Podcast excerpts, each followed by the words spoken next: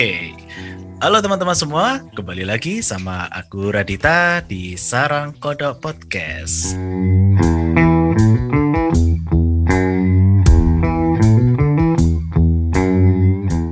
Halo teman-teman, kebetulan dia aku sekarang lagi ditemani ya oleh dosen akademisi dan juga praktisi gitu ya dari Universitas Budi Luhur ya siapa lagi yang gak, gak tahu nih ya. Ini kebetulan uh, narasumber saya ini dapat yang ganteng ini. Kabarnya idola mahasiswi. Ya yuk kita ketemu sama Mas Suk Mas atau Pak ya Pak? Pak atau Mas Sukma Alam. Halo Mas apa kabarnya Alhamdulillah Pak Gora baik. Gimana Pak Gora? Alhamdulillah baik. Ini Pak Sukma ini dulu praktisi media sebagai jurnalis di apa uh, media online Merdeka ya itu ya. Hmm. Merdeka sebagai seorang jurnalis tulis tapi juga pernah sebagai jurnalis foto gitu ya.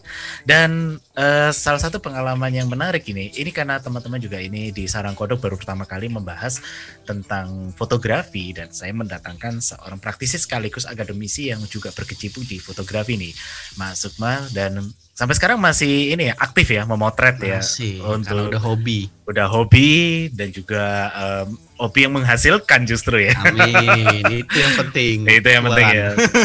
Nah itu. Apalagi sekarang foto wedding ya yang hmm. uh, masih aktif itu ya. Saya tuh sudah lama loh mas nggak nggak foto wedding. Saya terakhir foto we, uh, foto wedding pre wedding itu aja uh, tahun 2010 terakhir berarti udah 10 oh, tahun udah saya 10 tahun. saya nggak ini foto wedding lagi. Memang uh, ke belakang lebih fokus dengan foto-fotonya dokumentasi gitu kan. Uh, apa namanya foto apa historical atau on the street. Ya, lebih banyaknya ke situ sih. Walaupun kadang-kadang iseng-iseng nyari hiburannya foto model. Salah satu modelnya Anastasia Putri itu temannya masuk uh, iya, iya, iya. itu salah satunya. Nah gini Mas Sukma uh, hmm. saya tuh pernah pernah apa namanya kadang pernah satu perdebatan dengan mahasiswa ataupun dengan uh, dosen dari luar gitu ya. Buat apa sih kita belajar fotografi? Fotografi itu kan udah kayak mainan gitu kan. Orang banyak menganggap seperti itu kan. Apalagi dengan fenomena sekarang kalau yang orang tidak paham bahwa ternyata uh, fotografi ketika di media sosial ini kan banyak yang menjadikan foto itu seperti media mainan gitu ya. Untuk narsis untuk apa namanya uh, kepengen tampil show off gitu kan tapi sebetulnya bukankah penting kan kita belajar fotografi di uh, perguruan tinggi. Nah ini menurut uh, Mas Sukma sendiri bagaimana ini? Kenapa kita harus belajar fotografi di uh, ranah kurikulum akademik itu seperti, seperti apa gitu pentingnya? Oke, sebelumnya saya mengucapkan terima kasih dulu ya Pak Gora ya, ya udah undang ke di podcastnya Sarang Kodok yeah. yang sangat fenomenal.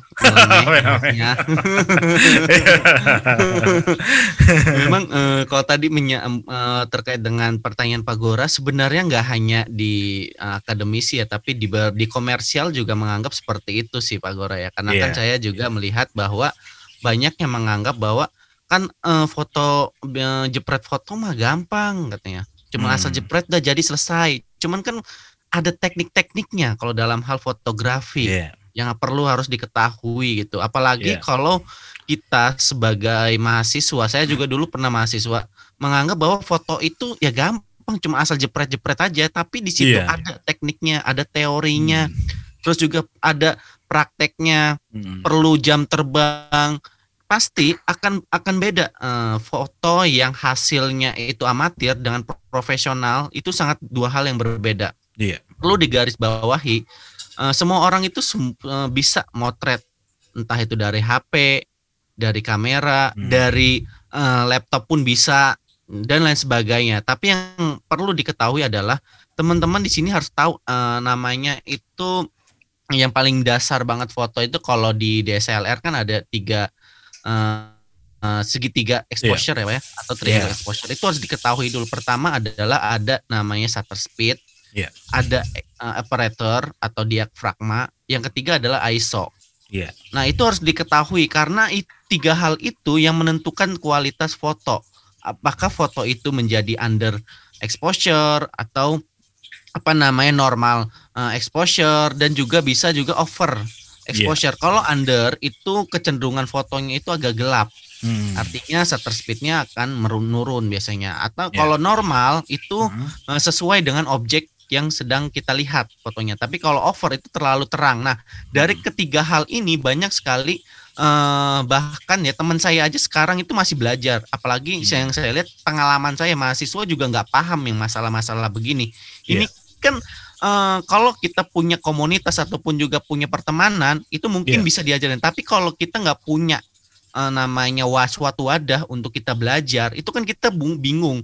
Betul. Apalagi kita juga nggak tahu teorinya bagaimana. Nah, kalau kita belajar melalui uh, di dunia akademik itu lebih detail lagi karena kan belajar tentang teori, hmm. belajar tentang namanya uh, teknik kameranya bagaimana. Karena kan uh, kamera HP dengan kamera uh, yang profesional itu kan berbeda banget. Kalau kamera Betul. HP itu kan sudah ISO-nya sudah disetting, terus hmm. kita tinggal pencet aja udah bisa terang yeah. uh, di layar sentuh. Tapi kalau di dalam namanya kamera profesional kita ngatur juga secara manual yang tadi saya bilang tadi segitiga exposure yang artinya ini kan uh, banyak menganggap bahwa persepsi orang itu uh, menjadi fotografer itu ya nggak perlu apa namanya ada teknik dasar teori nggak itu perlu teman-teman karena yeah. semua apa yang kita hasilkan suatu karya itu perlu namanya praktek dan teori teman-teman. Kalau menurut Betul. saya sih seperti itu sih Pak Gora karena sejauh ini um, banyak banget yang menganggap profesi fotografer itu ya profesi yang bisa dilakukan siapa saja tapi menurut saya nggak juga yeah, karena yeah. Iya. Uh, pasti akan akan ada perbedaan foto yang hasil dilakukan oleh mm, amatir dan juga profesional tuh pasti beda. Iya. Karena kan kalau profesional jam terbangnya lebih banyak. Gitu, lebih banyak. Orang. Iya. Nah, ini yang sebetulnya juga apa ya uh, banyak yang merancukan gitu ya. Jadi apakah fotografi itu uh, kalau tadi melihat dari segi pembahasan Pak Sukma tadi, apakah fotografi itu memang uh, layak atau tidak untuk dimasukkan dalam kurikulum akademik gitu ya, seperti halnya komunikasi. Sementara banyak memandang bahwa fotografi itu kan bidangnya contoh nih kayak desain grafis gitu ya atau desain visual gitu kan karena tadi kalau kita bicara teknik melukis saja tekniknya aja nggak sesimpel itu gitu. Mm-hmm. ya kan? saya uh, kebetulan saya sendiri ini juga melukis tapi saya nggak nggak bisa pakai cat. Sampai sekarang nggak bisa. Mau cat air cat akrilik cat cat minyak sekalipun nggak bisa. Karena saya terbiasa dengan kering. Kering itu kayak pensil warna atau pastel gitu kan. Nah Lalu uh, bagaimana fotografi ini? Kalau ini kan kalau kita bicara di desain grafis atau desain visual itu mungkin bukan suatu yang menurut saya nggak perlu dipertanyakan gitu ya. Karena itu itu udah udah menjadi bidang bidang yang melekat gitu ya di bidang itu. Lah sekarang Pak Sukma sebagai akademisi komunikasi yang skopnya saja uh, lebih luas gitu ya. Artinya kan kita ada PR, ada iklan, ada jurnalistik. Nah ini bagaimana fotografi ini punya peranan dalam kurikulum dengan eh, bidang-bidang profesi komunikasi yang kita pelajari selama ini tuh bagaimana kira-kira? Gitu. Oke, menarik juga pertanyaannya. Jadi yeah. kalau menurut saya uh, secara akademisi itu perlu banget namanya uh, apa materi tentang mata kuliah fotografi. Tapi kalau di pengalaman saya ya Pak Gora ya karena yeah. saya di uh, juga ngajar di Universitas Budi Luhur itu ada namanya itu fotografi jurnalistik. Nah, di situ oh, ada okay. jurnalistiknya. Jadi uh, kegiatan fotografinya itu nggak berka berkaitan dengan komersil ataupun juga style, fashion enggak, tapi kegiatan fotografinya itu meranah ke jurnalistik. Yeah. Jadi yang kita pelajari nggak hanya fotografinya aja, tapi kita pelajari juga jurnalistiknya. Karena kenapa? Fotografi itu kan merupakan gambar ataupun hmm. seni melukis seseorang. Yeah. Nah di situ ditambahin dengan jurnalistik. Jurnalistik itu kan uh, suatu kegiatan orang meliput ataupun juga mengumpulkan informasi atau peristiwa lalu yeah. disebarkan pada halayak. Jadi hmm. sebuah peristiwa jurnalistik ketika difoto dengan uh, dengan kamera itu kan menjadikan gambar yang sangat menarik banget gitu. Yeah. Artinya kalau menurut saya uh, kalau apalagi industri fotografi itu nggak hanya bicara tentang fotografi jurnalistik, hampir juga uh, di beberapa beberapa media ataupun juga di beberapa agensi itu memerlukan fotografi. Hmm, Khususnya betul, fotografi betul, apa? Betul. Fotografi itu banyak-banyak hal, nggak hanya jurnalistik, bisa fotografi event, bisa fotografi produk, yeah. bisa juga fotografi apa namanya? Uh, fotografi freelance dan lain sebagainya karena ranahnya fotografi itu sangat luas dan iya. saya melihat uh, ke depan fotografi itu semakin banyak diminati betul Sang, betul sangat banyak Betul. diminati. Ap- Kalau dimasukkan ke kurikulum, saya sangat setuju banget itu Pak Gora, Iya. karena itu Hmm. akan melatih uh, skillnya dia nanti suatu saat, suatu ketika dia pasti membutuhkan itu Iya. uh, tentang teknik fotografi. Di Hmm. selain sisi juga, meskipun orang tidak punya kamera dan secara profesional, tapi kan eh, dengan handphone pun juga bisa itu digunakan. Dengan cara Iya. apa? Eh, dengan cara tekniknya itu tadi. Kalau teknik saya tuh ada tiga ya, ada close, zoom, Iya. terus zoom out. Itu tiga hal itu aja. Lalu ditambah dua atau ataukah mau fotonya itu landscape atau ke potret itu tergantung selera lagi-lagi. Nah Iya. di dalam fotografi fotografi di situ ada namanya istilahnya edit. Nah kalau saya sih melihat ya eh, di kalau di Budi Luhur itu nggak hanya belajar tentang fotografi dan jurnal- jurnalistik, tapi juga cara mengeditnya itu juga diajari. Iya. Nah, kalau saya itu eh, memberikan apa namanya sharing kepada mahasiswa, saya itu memberikan dua aplikasi sis atau sorry apa software. Pertama itu kayak Adobe Photoshop sama Iya. Adobe Lightroom karena dua hal itu Mm-mm. eh, yang aplikasi yang banyak digunakan oleh fotografer-fotografer untuk ngedit eh, foto. Kalau ada Lightroom kan lebih jelas ya. Iya, cuma betul. mainkan warnanya saja gitu. Main Iya. warna, misalnya warnanya itu agak eh, gelap terus dijadi terang itu bisa. Lalu eh, warnanya itu yang menjadi menjadi color grading itu juga bisa. Tapi kalau Photoshop kan lebih spesifik lagi, bisa dipotong lah, bisa dirubah lah Iya. dan sebagainya. Tapi kalau menurut saya eh, fotografi ini sudah masuk ke industri dan Iya. industrinya itu sangat luas sekali. Bahkan Hmm. ya kalau cuman sekedar iseng ya aja misalnya ada saudara yang lagi nikah ataupun juga teman lagi nikah itu biayanya tuh eh, sorry eh, pendapatannya itu lebih besar dibandingkan dari gaji yang kita dapat dari wedding tuh Pak Hmm. Gora. Saya terus terang aja ya, Pak. Gora, ya. dari gaji yang saya dapat itu lebih be- juga besar juga dari wedding karena wedding itu menurut saya fotografi Iya. Yang nggak akan pernah mati sampai kapan Betul. karena kan semua orang kan butuh namanya dokumentasi gitu. Iya, betul. Dan gini Pak, eh, sekarang ini kan ada yang disebut dengan eh, apa namanya sertifikasi kompetensi. ya. Mm. Fotografi itu kan sudah ada sekarang. Dan eh, Kementerian lupa saya, Kementerian Industri apa Tenaga Kerja itu ya, itu sudah menerapkan namanya SKKNI yang dikhususkan untuk fotografi. Gitu. Tapi ini pernah menjadi perdebatan. Eh, kalau di akademisi sih nggak nggak menjadi perdebatan ya, karena mungkin kalau di ranah akademisi kan mereka berpikir bahwa tidak semua siswa atau mahasiswa yang paham betul tentang fotografi sehingga harus diuji secara dasar. Kan Mm. kalau di tingkat S1 itu kan eh, atau itu kan masih masuk ke dalam level 3 gitu ya. Tapi kalau di tingkat ahli itu ada yang bisa masuk ke level 5. Tapi di kalangan praktisi profesional ada ada mentor saya gitu, saya nggak bisa sebutkan namanya. Ada mentor saya yang sudah profesional banget sebagai seorang fotografer gitu ya. Itu sampai dia membaca SKKNI itu langsung bilangnya gini, ngapain gua di, di sertifikasi? Emang kita mau buka warung gitu gitu. Maksudnya itu kalau buka warung itu Mm, emangnya kita ini kelasnya kelas warung gitu, kelas kecil gitu ya. Kan kita udah profesional gitu. Ngapain lu sertifikasi untuk kelas-kelas warung gitu nah. Kayak kayak kayak gitu gitu. ya.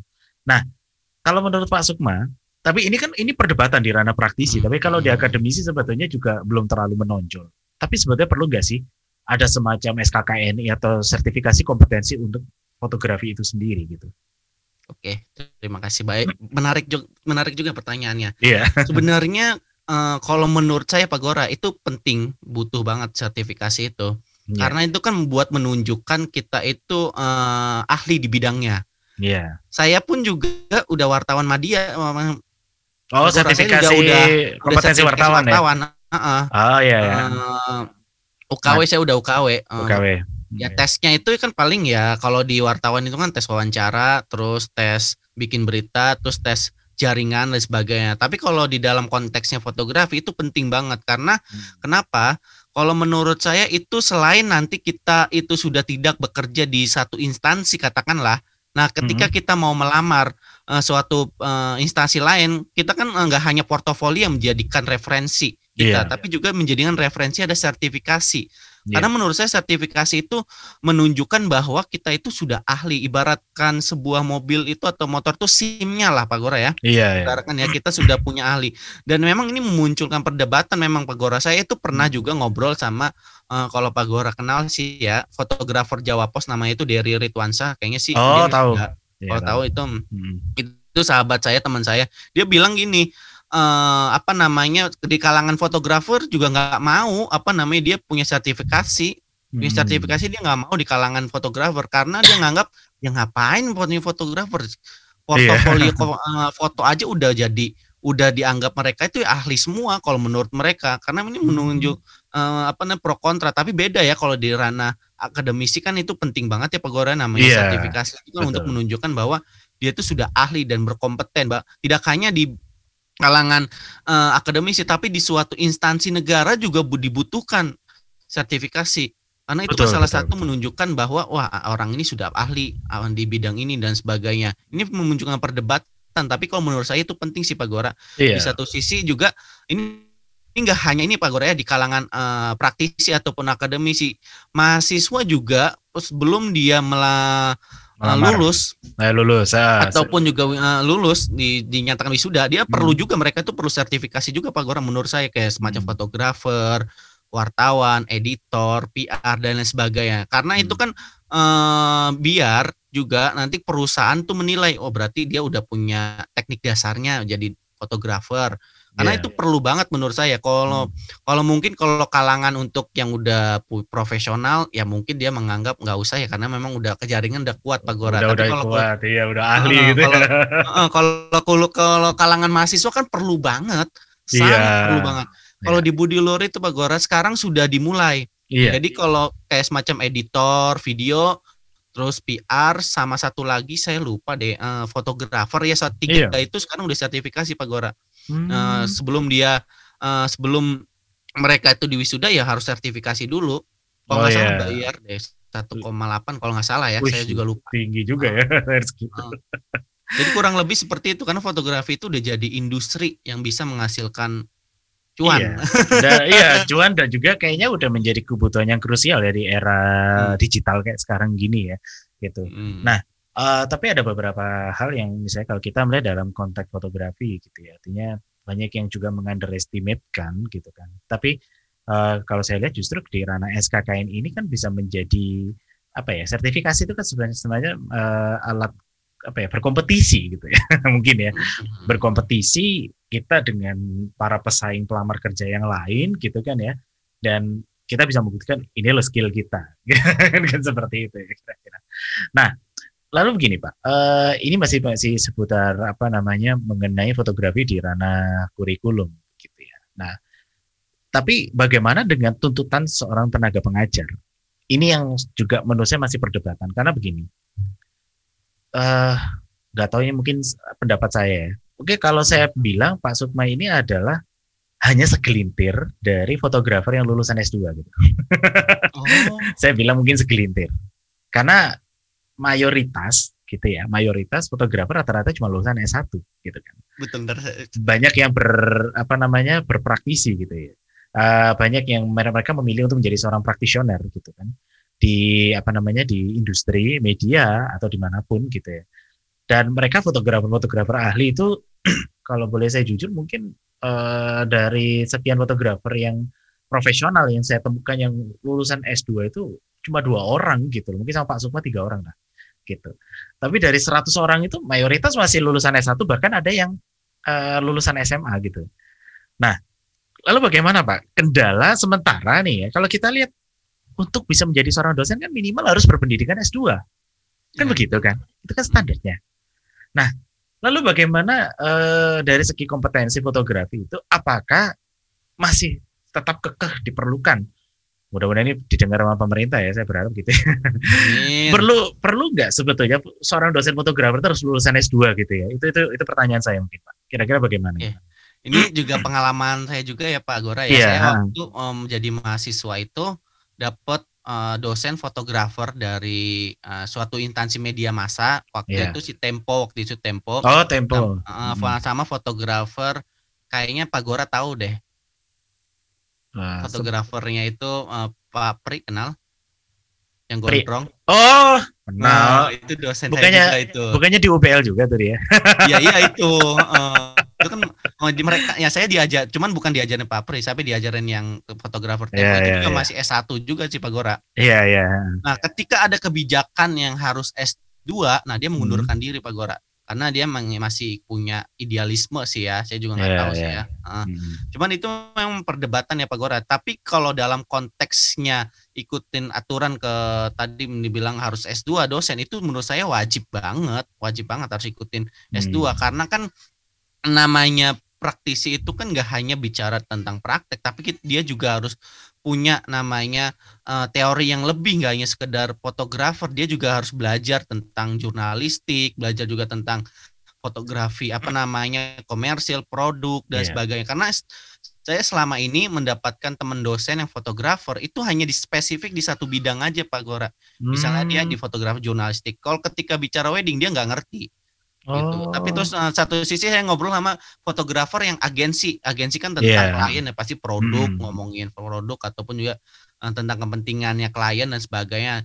Kalau saya ngomong fotografer jurnalis, dia juga nggak ngerti. Artinya memang ini saya lihat fotografer itu nggak bisa menguasai semuanya dalam iya, konteks yeah, yeah. ini ya Pak Gora ya, uh, pas hmm. secara pengetahuan. Padahal kalau secara akademisi itu penting banget karena kan setiap mahasiswa kebutuhannya nggak hanya fotografi jurnalistik, nggak hanya kebutuhan fotografi komersial, nggak hmm. hanya fotografi juga uh, apa namanya fashion dan sebagainya. Tapi menurut saya harus kuasai nih ketiga-tiga ini meskipun dia punya uh, basicnya satu bidang, tapi secara pengetahuan itu dibutuhkan Pak Gora. Menurut hmm. saya sih seperti itu.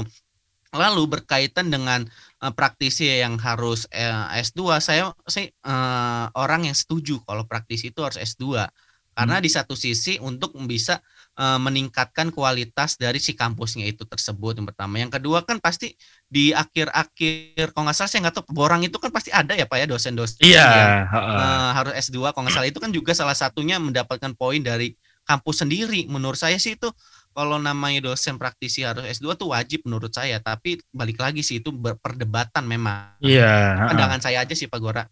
Iya, karena perdebatannya begini. Pertama, uh, fotografer itu kan jangankan yang lulusan S1 gitu ya, yang lulusan SMA saja Pak, itu saya punya senior juga dulu di Jawa Pos itu, itu dia kuliah nggak sampai lulus gitu ya. Dia sempat kuliah pertengahan tapi dia mutung gitu. Ya. Tapi sekarang dia udah menjadi fotografer profesional jurnalis gitu, bahkan bisa sampai nyelam ke dalam laut lah, sampai di atas helikopter gitu kan ya. Tapi kan artinya jam terbang dia kan ada gitu kan.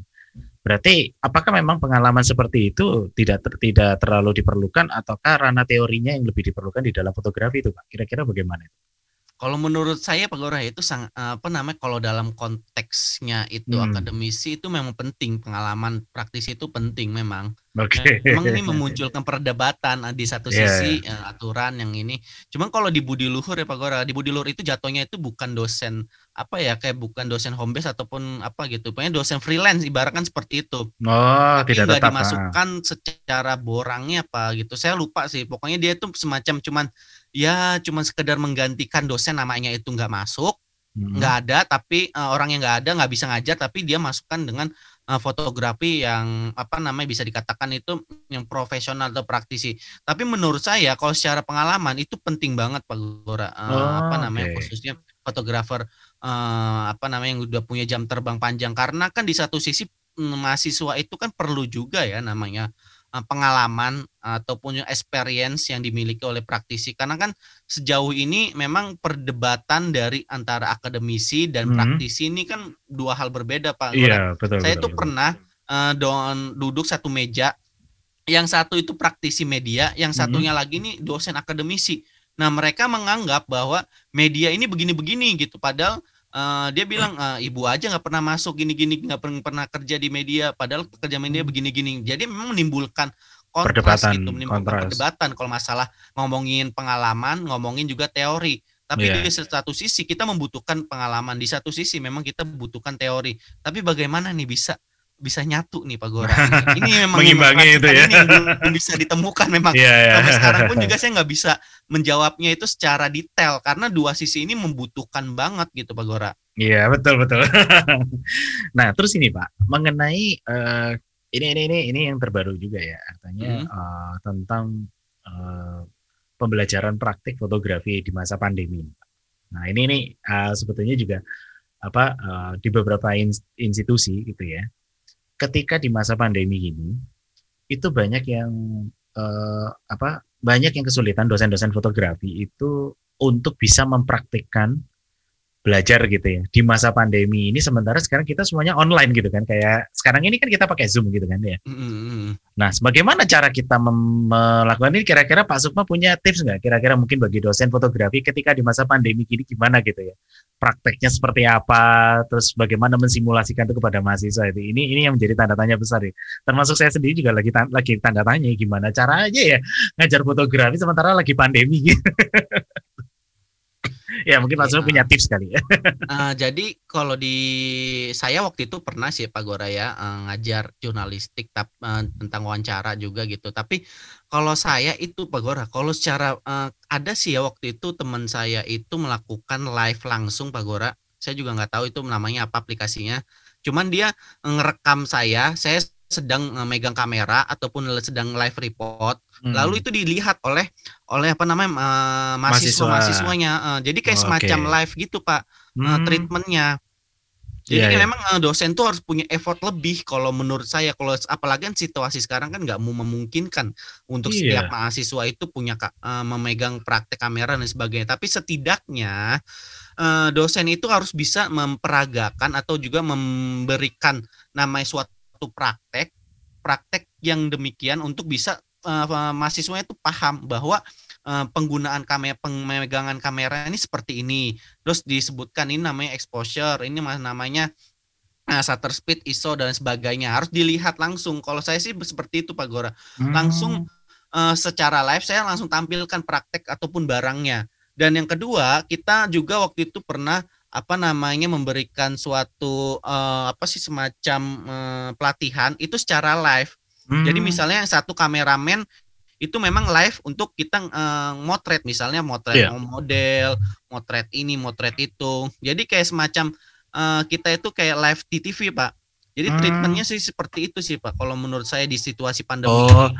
jadi kayak video tutorial pembelajaran ya maaf maaf betul maaf, kalau menurut saya memang sekarang ini uh, pembelajaran praktek itu harus tutorial nggak mungkin hmm. kita bisa tetap muka secara langsung tapi masih uh, yang bisa kita lakukan adalah seperti semacam tutorial dan hmm. itu menurut saya jauh lebih efektif ketimbang membicarakan teori teori teori teori terus tapi juga harus diselingi dengan prakteknya nah Betul. karena memang keterbatasan dengan tempat dan waktu ya mau nggak mau ya kita uh, bikin video sendiri pak mau nggak mau yeah, tutorialnya itu ya tutorialnya karena uh, mahasiswa lebih nangkep yang secara visual ya pak ya mm-hmm, mereka betul.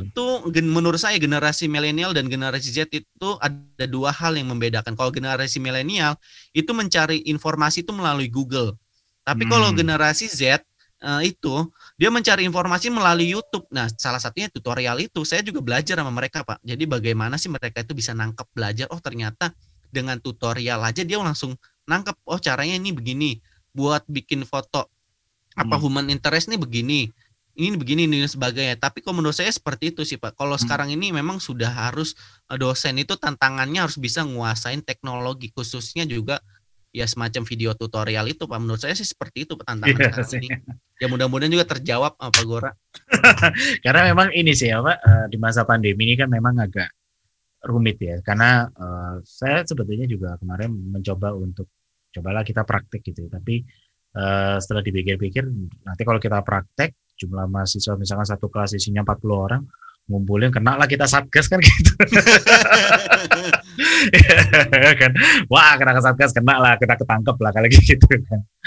Nah kemudian uh, ini pak apa namanya uh, ada beberapa juga yang apa terkait dengan masalah attitude ya. Itu masalah apa namanya uh, ini kan saya banyak menemukan mahasiswa ini atau kalangan praktisi yang mungkin hmm. katakanlah dia masih muda atau saya nggak tahu lah berapa lama pegang kamera gitu ya. Ada yang sampai apa ya mungkin kursus nggak pernah belajar nggak pernah baru pegang kamera baru beli kamera dua bulan kemudian ngaku lah sebagai seorang fotografer gitu kan. Wah foto-foto foto-foto gitu. Terus kemudian mulai beridealis itu. Nah, itu uh, itu saya banyak temukan justru di kalangan-kalangan muda gitu ya, yang seperti itu gitu ya. Nah ini kira-kira Pak semua punya pesan nggak ini buat kalangan-kalangan yang mungkin anak-anak muda yang baru pegang kamera gitu kan ya. Kira-kira harus seperti apa sih gitu. Maksudnya kalau saya lihat bahwa belum belum kok sudah beridealis gitu ya. Ini ini ada ada fenomena semacam ini gitu ya. Kira-kira Pak menurut menurut Pak gimana itu kira-kira kalau yang seperti itu? Oke. Kalau menurut saya sih ya sah-sah aja sih orang mengaku dirinya itu idealis iya. ataupun yeah. juga hmm. mengaku dirinya itu lebih jago dan lain yeah. sebagainya. Tapi kan yang dilihat adalah hasil karyanya itu seperti apa yang pertama. Karena yeah. kan kalau bicara karya kan semua orang kan punya seleranya masing-masing. Yeah, nah, betul. akan tetapi yang dilihat sama orang itu karyanya itu menarik ya, bagus tidak. Lalu juga um, apa namanya dengan foto yang dihasilkan itu punya nilai jual nggak atau tidak gitu kan pertanyaannya itu. Yeah. Yang kedua adalah konsisten tidak dia me, namanya menggunakan uh, bermain dengan ranah namanya fotografi. Karena kan dunia fotografi itu kan nggak bicara namanya instan ya Pak Gora ya. Perlu yeah. jangka waktu yang panjang. Yeah. saya aja yang megang kamera aja itu dari tahun 2013 sampai sekarang meskipun juga jarang-jarang uh, juga megang kamera. Karena kan kesibukan sehari-hari. Cuman saya setiap bulan itu saya sempatkan untuk hunting sendiri kadang hunting hmm. waktu itu kan pacar saya saya hunting pacar saya mungkin oh, iya. saya hmm. hunting uh, apa namanya depan kampus waktu itu saya memang backgroundnya lebih seneng foto foto-foto namanya human interest sama uh, foto street memang dua hal itu yang saya lebih suka karena kan itu mengandung nilai apa ya mengandung nilai sense-nya itu beda sense, gitu. iya uh, betul betul. sense-nya yang beda. Nah di satu sisi kalau memang ada orang yang masih mau petantang petenteng misalnya masih baru iya banyak yang kayak gitu. gitu saya cuma bilang sih apa namanya uh, lebih baik perbanyak karya terus terus juga lebih konsisten karena dunia fotografi ini bukan uh, dunia yang masak Indomie langsung jadi langsung enak itu enggak uh, mie instan ya jadi mie instan itu enggak enggak semuanya iya. fotografi yeah. itu perlu uh, apa namanya pembelajaran yang panjang di situ yeah. dunia fotografi juga tak harus tahu yang paling inti adalah harus tahu pencahayaan hmm. sebagus apa pun kamera sejago apa pun kamera apa nama orangnya tapi kalau kita tidak tahu pencahayaan itu juga percuma karena cahaya yang menentukan suatu kualitas, kualitas. foto. Hmm, betul. Sangat menentukan. Meskipun juga sekarang sudah udah uh, ada teknologi canggih, ada namanya itu flash dan juga bonds dan lain hmm. sebagainya. Kalau flash, kalau teman-teman saya sekedar informasi juga ya Pak Gora ya. Iya, silakan. semua nggak semua orang bisa menggunakan flash teman-teman. Iya. Flash flash yang dinempel di kamera itu itu nggak nggak mudah. Yang hmm. nempel di kamera tuh nggak mudah. Betul. Ya, kalau lebih baik kalau teman-teman mau menggunakan kamera, saya menganjurkan untuk uh, flashnya itu stay di tempat karena itu tidak mengatur mengaturnya lebih mudah mengatur namanya foto apa namanya uh, settingan dari kameranya tersebut. Hmm. Gunakanlah dengan flash yang mm, yang di misalnya kalau saya kan TT 560 itu dua yeah. menggunakan. Uh karena itu uh, sesuai dengan kebutuhan saya kebutuhan saya kan waktu itu wedding saya iya. membutuhkan yeah. untuk pencahayaan yang menarik hmm. lain sebagainya karena dunia fotografi itu dunia yang sangat menyenangkan sebenarnya dan sangat menyenangkan Menurut saya sih seperti itu. Have fun gitu ya pelajarannya jadinya. Gitu. Hmm. nah ini pak, kalau sekarang, sekarang sekarang kalau melihat bahwa kemajuan fotografi ini kan uh, saya melihat itu kan sederhana ya, gitu uh, fotografi ini semakin ke depan, ini justru kalau saya lihat semakin sederhana sebetulnya. Walaupun yeah. kameranya sendiri mengalami perkembangannya begitu pesat kan gitu. Tetapi hmm. dalam praktiknya itu kalau saya lihat uh, dari segi implementasi atau penerapan foto studio itu kan lebih sederhana. Kita ambil contoh dengan teknik strobis itu contohnya. Strobis itu kan hmm. sederhana, perangkat yang sederhana. Hmm. Mungkin kita nggak bisa samakan dengan penggunaan professional lighting gitu, seperti apa penggunaan apa uh, continuous light gitu kan atau main light hmm. gitu kan yang menggunakan satu background khusus habis itu menggunakan flash tab tetapi ada juga yang dia menggunakan perangkat yang sederhana seperti halnya Strobis itu sangat eh, sangat-sangat bisa dipenuhi oleh yang berbudget rendah kan begitu ya betul, kita melihatnya betul, kan betul, seperti betul, itu betul, kan betul, begitu pula dengan beberapa hmm. aksesoris-aksesoris di situ nah hmm. cuman uh, menurut menurut Pak semua begini Kak Pak. Uh, oh sebentar, saya bercerita tentang YouTube dulu ya. Sekarang saya melihat hmm. di YouTubers-YouTubers itu menggunakan uh, perangkat fotografi itu sebagai lighting mereka gitu kalau saya lihat.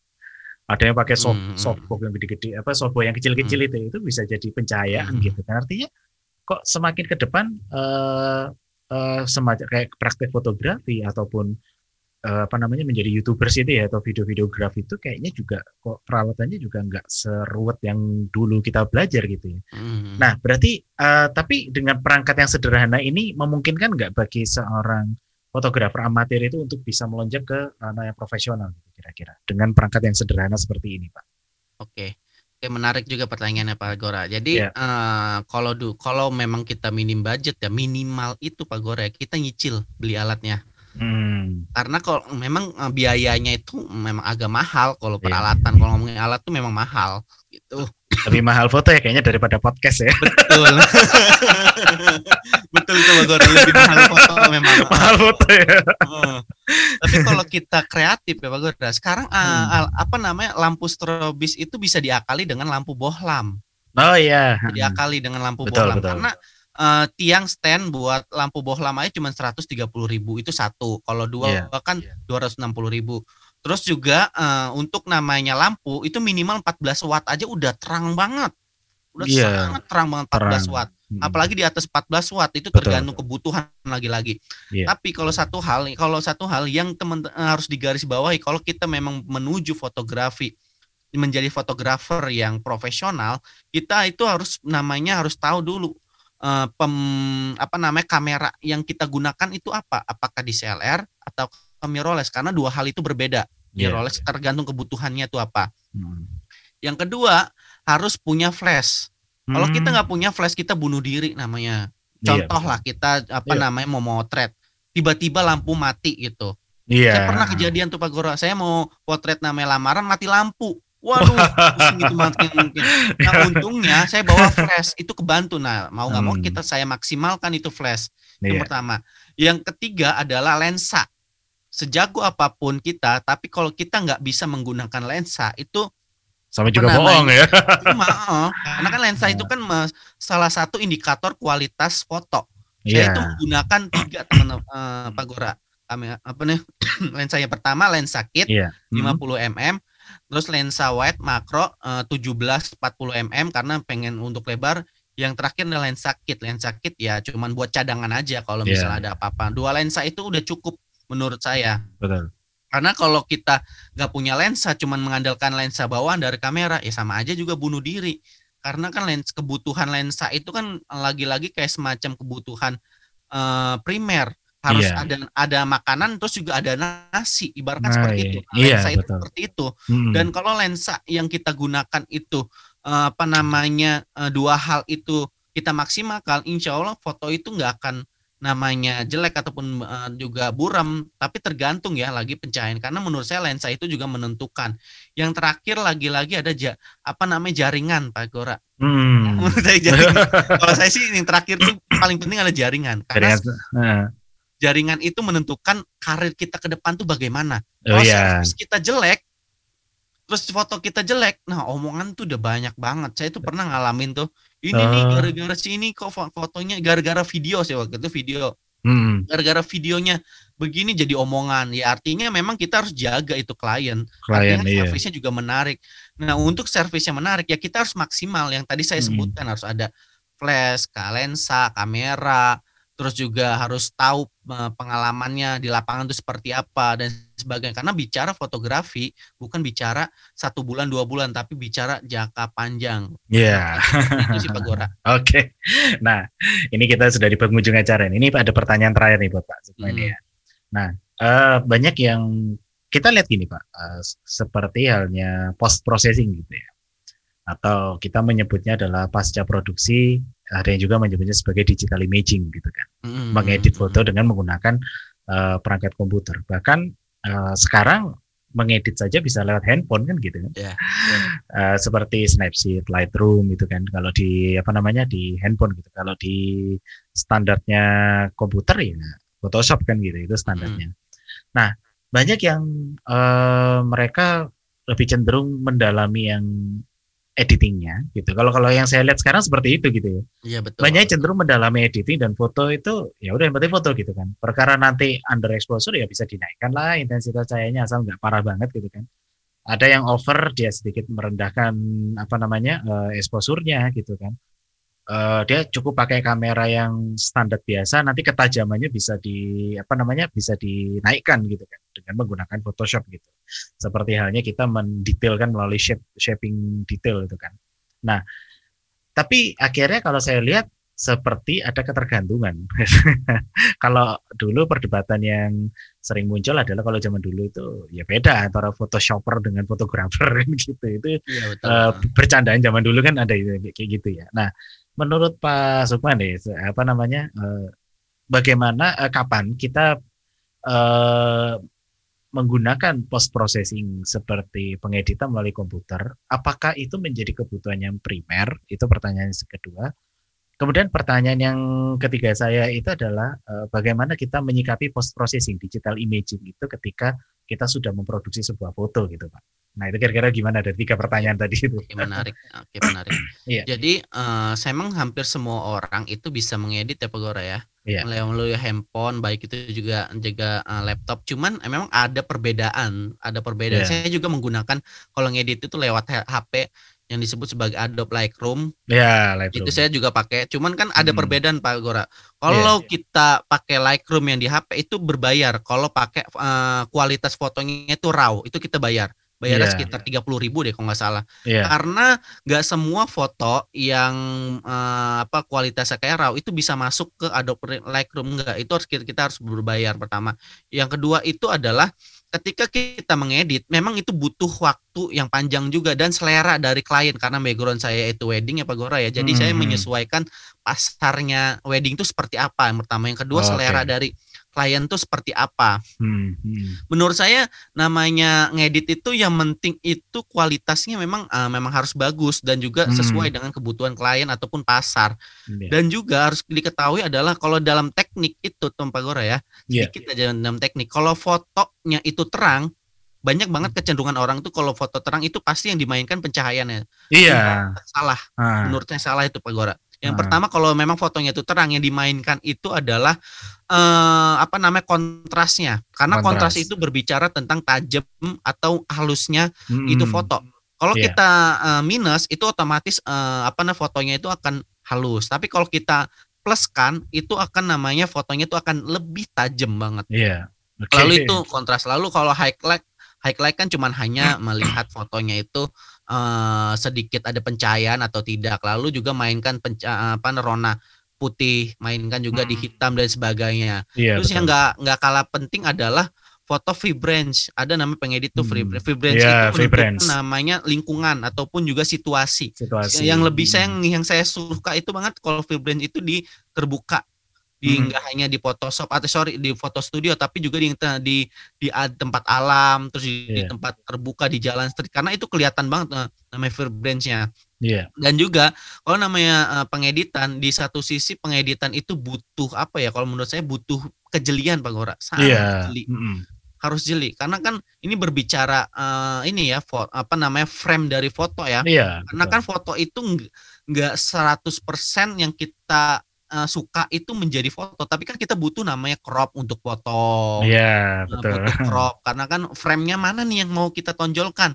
Misalnya ah. kita foto sama orang banyak nih. Kan kita kan uh, terkadang ah kayaknya foto ini jelek deh. Tapi kalau misalnya saya foto sama teman saya ini cuma dua orang saya crop kan jadi bagus itu kan tergantung dari seleranya juga kan iya uh, betul betul jadi lagi-lagi memang uh, pem, suatu pembingkaian itu memang penting sepenting banget tapi hmm. hmm. pembingkaian itu harus dilihat dari hmm. sisi mana nih yang kita ingin tonjolkan sisi mana yang menurut menurut kita itu fotonya itu menarik dan sebagainya. Yeah. Karena kan namanya pengeditan itu juga nggak hanya Adobe Light eh, sorry Adobe uh, Lightroom tapi juga kita butuh Photoshop Photoshop itu lebih ke final finalnya aja sih Pak Final, misalnya yeah, kalau ada namanya um, rambutnya itu berdiri-berdiri saya ilangin gitu. oh, gitu. Kalau tusir, ada, teknik tusir. Uh, terus kalau ada misalnya ada tisu di bawah itu butuh kita hilangin. Terus ada noda misalnya di apa namanya di baju itu bisa kita hilangin. Terus juga muka misalnya jerawat bisa kita hilangin. Kalau menurut saya itu Adobe Lightroom sama Photoshop itu dua hal yang berbeda.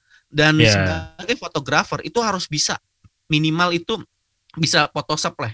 Minimal yeah. Photoshop. Menurut saya Photoshop itu udah menurut saya berguna banget udah untuk semuanya. Kalau Adobe Lightroom kan dari sisi pencahayaan, dari sisi warna, emang lebih hmm. bagus Adobe Lightroom.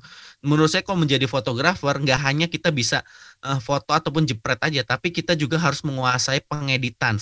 Pengedit, ah, ya. Pengeditan hmm. tuh harus perlu, karena hmm. kalau bicara tentang pengedit kan bicara tentang apa namanya tools, ada alat yang Ada alat. cantik gitu Iya, atau betul. memperganteng atau juga memperindah. Iya. Kalau kita tidak bisa menguasai itu, ya Hmm. menurut saya lebih baik apa namanya lebih baik ditonjolkan di fotonya aja karena ada juga jasa pengeditan namanya itu pres- preset Pak Gora. Oh, preset. Ada, Iya. ah, Ah, jadi teman saya tuh jual juga preset, lumayan juga Hmm. dia dapat.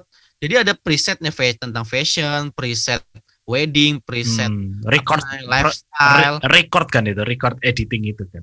Iya betul, Preset. semacam record. Ah, Jadi ah, ah. kalau per- namanya preset itu ketika dia udah jadi bisa di save, langsung disebarkan ke teman-teman yang lain gitu. Hmm, betul betul betul. Itu juga ma- mahasiswa juga banyak yang minta itu preset. Nanti rencana saya kalau ada foto menarik saya pengen bikin preset juga Pak Gora. dengan metode Instagram sendiri. saya, uh, uh, Dengan biar metode mahasiswa sendiri. banyak yang request itu. Pak gimana sih cara ngedit color gra- grading karena color grading itu kan uh, sisi yang menonjol Pak Gora. Warnanya Hmm. itu warnanya itu warna yang benar-benar bisa kita tampilkan men- menjadi menarik. Misalnya backgroundnya itu uh, hijau, hijau, Hmm. Yeah. hijaunya hijau putih tapi bisa kita ubah menjadi hijau terang, Yes. hijaunya gelap. Terus muka Hmm. kita itu yang tadinya itu putih bisa menjadi coklat ke Coklat. kuning-kuningan gitu. Iya, benar benar. Jadi sih kurang lebih sih seperti itu sih kalau cara Oke. namanya eh, setelah saya potret langsung edit Pak Gora. Berarti tadi eh, kalau gitu saya tarik kesimpulan. Berarti kalau dalam pengeditan itu yang pertama dilihat itu pasti exposure ya, pencahayaan. Iya betul. kemudian toning ke color Ya, gitu kan. Uh, kemudian adalah detail gitu kan ketajaman dan yang keempat adalah retouching gitu kan seperti yang Hmm, tadi hmm, hmm. menghilangkan kalau rambutnya naik ya dihilangkan ada tisu Hmm. jerawat dihilangin tapi kalau tai Hmm. lalat jangan dihilangkan ya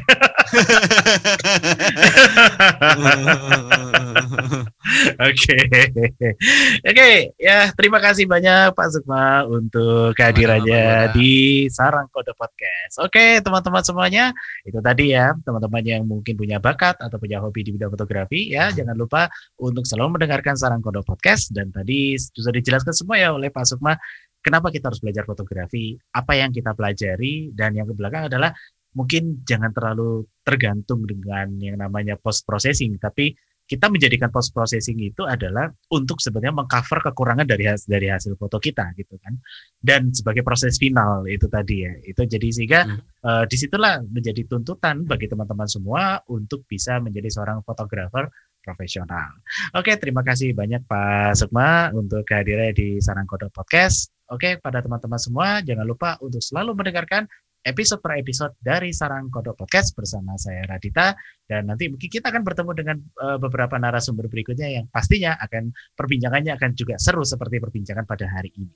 Ya, itu saja. Terima kasih teman-teman semuanya. Selamat pagi, selamat siang, selamat malam. Assalamualaikum warahmatullahi wabarakatuh. Sampai jumpa. Merry Christmas dan Happy New Year 2021 2021.